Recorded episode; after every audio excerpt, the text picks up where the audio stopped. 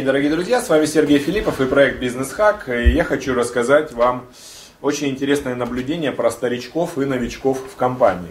Во многих компаниях есть менеджеры-старички. Это не возраст, это то, сколько лет они работают в компании.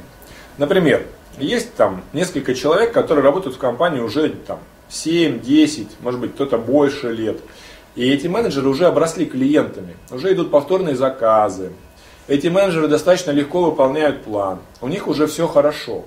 И вот эти старички, они могут себе позволить не звонить, не делать холодные звонки, потому что они уже обросли клиентами, они этих клиентов сопровождают, они этих клиентов заслужили многолетним трудом, соответственно, и пожинают плоды своего труда. Молодцы. И вот приходят новички. И что же они видят? Они видят, что старичок не звонит, веселится, где-то шутит, где-то себе может позволить выйти кофейка попить, или на перекур сходить, или где-то задержаться с обеда, или где-то немножечко, может быть, опоздать. И новичок думает, так надо работать. И тоже не делает холодные звонки. И начинает где-то опаздывать, где-то начинает расслабляться, где-то начинает шутить, там, где нужно быть серьезным, где-то начинает задерживаться там, на кофе и так далее, бегать постоянно на перекуры. А продаж нет у новичка, потому что он клиентами еще не оброс. Потому что нет повторных заказов. Новичок еще неизвестен среди клиентов, так же, как и старичок. И он не может себе позволить такое поведение. Но наш мозг копирует только позитивную часть поведения, радостную, легкую, халявную часть поведения старичка. Не копирует то, что надо 10 лет горбатиться, чтобы дойти до состояния, когда ты можешь себе позволить какие-то, ну скажем так, привилегии. Новичок схватывает привилегии, а не то, что надо 10 лет херачить, говоря по-русски.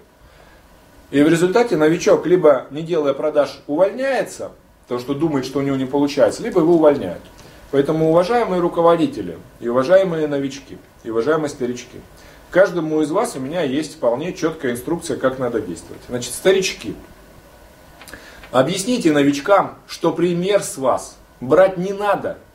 Надо сидеть и звонить, чтобы обрасти клиентами, что придется пахать и пахать.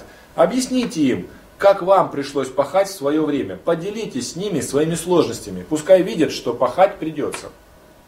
Уважаемые новички, не надо думать, что вы быстро заслужите привилегии старичков. До этих привилегий еще идти долгие годы. Профессионально трудитесь, делайте холодные звонки, изучайте материал, учите работу с возражениями, презентации, посещайте тренинги и так далее. И только тогда вас ждет успех. И уважаемые руководители, ни в коем случае не надо думать, что если старички делают план легко, не напрягаясь и не ходя на тренинги, то то же самое может сделать новичок. Это глупость. Не может он сделать то же самое. Он это может сделать через 10 лет. Вы уверены, что вы хотите 10 лет ждать, прежде чем получите результаты от новичков?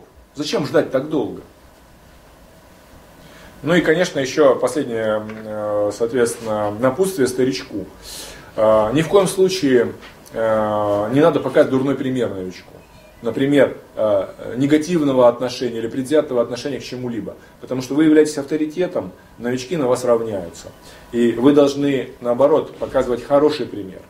Если вы даже где-то расслабляетесь, говорите новичку, что данный пример брать с меня не надо. Ты сможешь взять этот пример через 5-10 лет работы, когда достаточно обрастешь клиентами. А сейчас пока сделай вид, что ты этого не видел. Вот так.